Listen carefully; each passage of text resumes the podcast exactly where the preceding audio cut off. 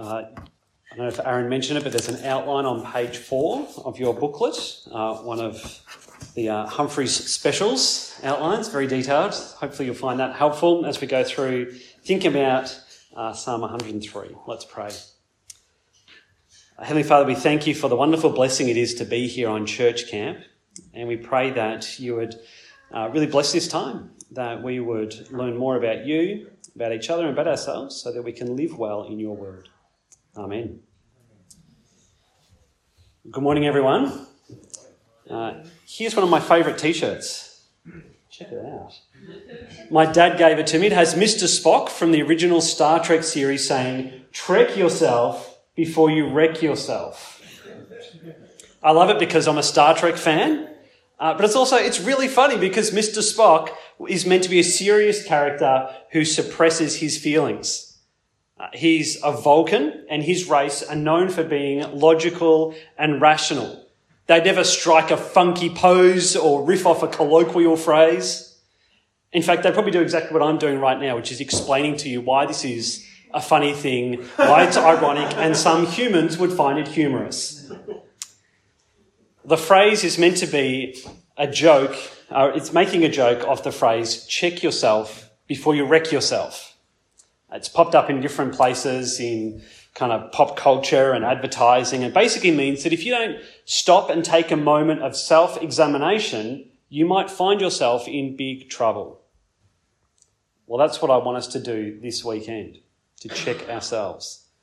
Uh, here we are on church camp. We're thinking about how we can be refreshed.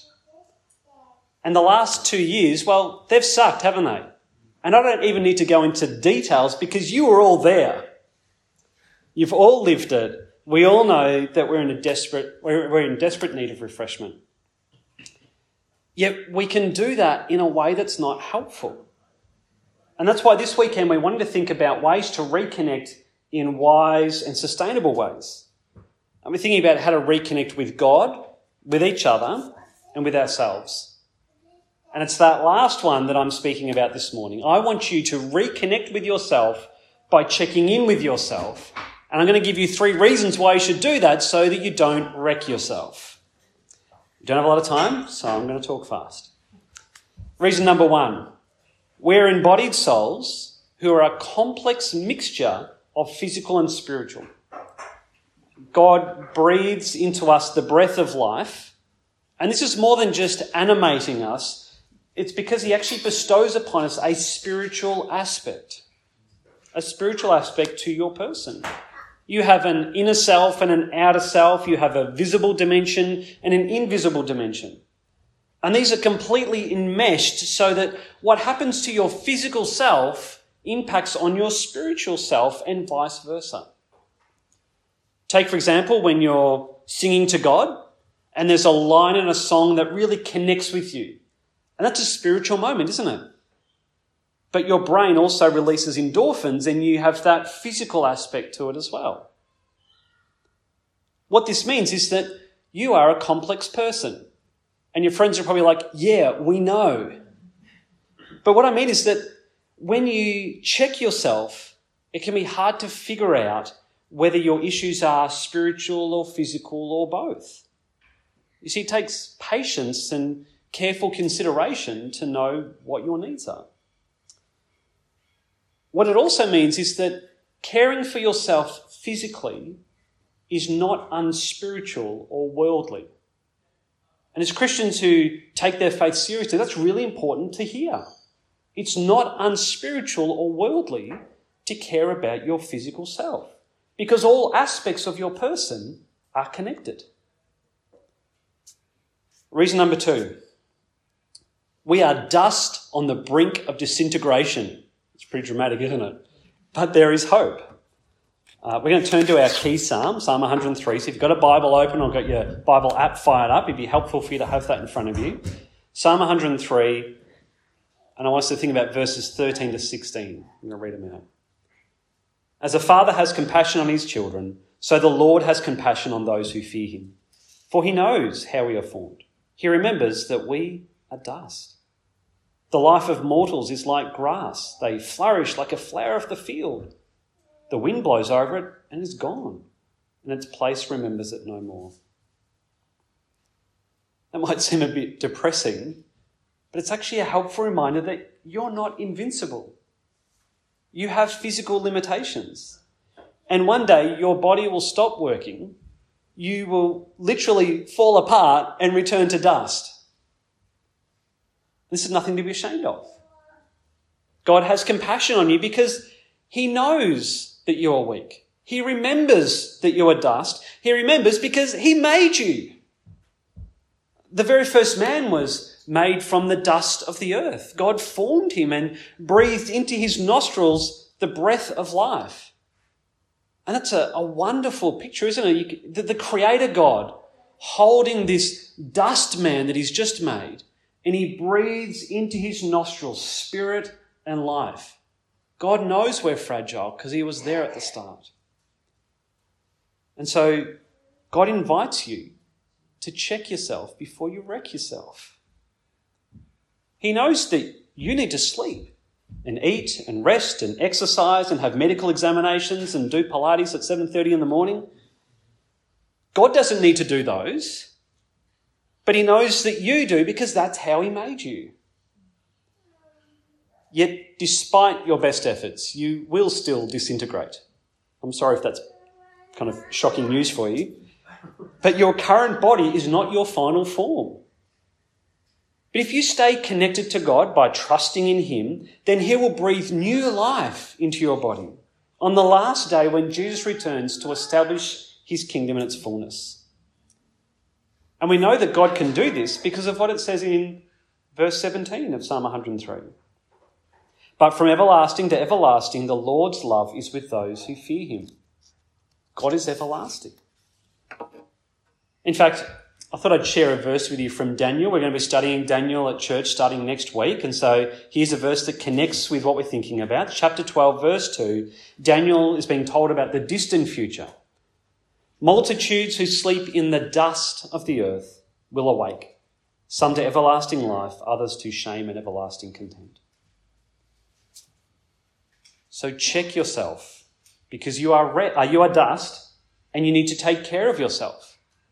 But don't feel pressure that you have to make yourself perfect because God will do that on the last day when He raises you up from the dust. Reason three we are spiritual beings who bear sin and suffering in our bodies, but we can know peace. So, the first part of this is that you need to examine your physical self. When we look carefully at the Psalms, we can see that pain can be something that's deep down in the bones. And so, by giving attention to how you are going physically, that can clue you into how you are going spiritually. Because remember, they're both connected. In Psalm 6, King David writes, Lord, do not rebuke me in your anger or discipline me in your wrath. Have mercy on me, Lord, for I am faint. Heal me, for my bones are in agony. My soul is in deep anguish. How long, Lord? How long? He's suffering greatly and he feels it in his bones. That's not to say he's got arthritis or a fracture.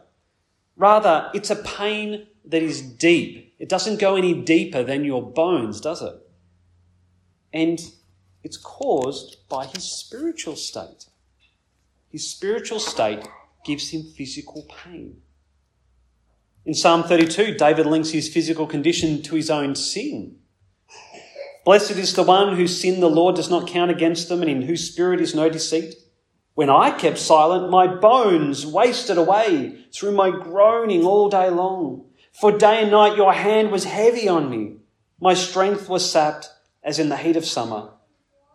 Then I acknowledged my sin to you and did not cover up my iniquity. I said, I will confess my transgressions to the Lord and you forgave the guilt of my sin. So this psalm's a different situation, another time, another season, and, and David's bones wasted away because he was holding on to sin. His guilt was causing him physical symptoms. By examining himself, he realized what the problem was. He needed to confess to God so he could come to know peace the peace of being forgiven, spiritually healed. That's not to say that every suffering we experience is because of sin, but you know what? Sometimes it can be because we bear the effects in our bodies. And we can even bear the effects of suffering, suffering that comes from, say, conflict or relational turmoil. Listen again to David, this time from Psalm 31. My life is consumed by anguish and my years by groaning. My strength fails because of my affliction and my bones grow weak. You can see I did a word search for bones. Uh, because of all my enemies, I am the utter contempt of my neighbours and an object of dread to my closest friends. Those who see me on the street flee from me. This is pretty intense, isn't it? We bear the effects of sin and suffering in our physical bodies. So we need to physically examine ourselves. The second part is that we need to examine our inner self. This means connecting with your soul to work through issues, reflecting on your emotions and responses to life, listening to your feelings. This might sound like a bunch of new age weirdo stuff, pseudo scientific mumbo jumbo, but guess what? It's biblical. It's in the Psalms. Psalm 42 and 43. The author three times says this Why, my soul, are you downcast? Why so disturbed within me? Put your hope in God. He's speaking to himself. He's trying to understand what is going on in his heart, and then he speaks to himself to stir up his soul to right thinking and right doing.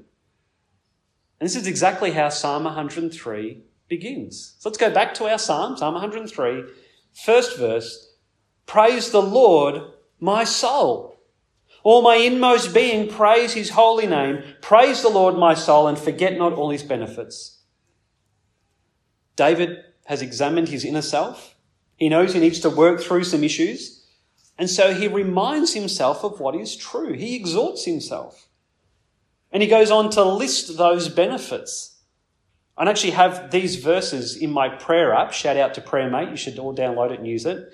I use it in my prayer app so that I regularly pray through these benefits so I can tell my soul to remember these things. Verse 3 Who forgives all your sins? Great. Heals all your diseases, redeems your life from the pit, crowns you with love and compassion, who satisfies your desires with good things so that your youth is renewed like the eagles. That sounds pretty good, doesn't it? They are the benefits that God gives you. We are spiritual beings who bear sin and suffering in our bodies, and that means we need to examine ourselves. And there is hope because we can do something about our state. Because through the, the life, death, resurrection, and ascension of Jesus Christ, we can know peace. Through him, God gives us ample benefits to help us. And these are ours to have through faith in Jesus.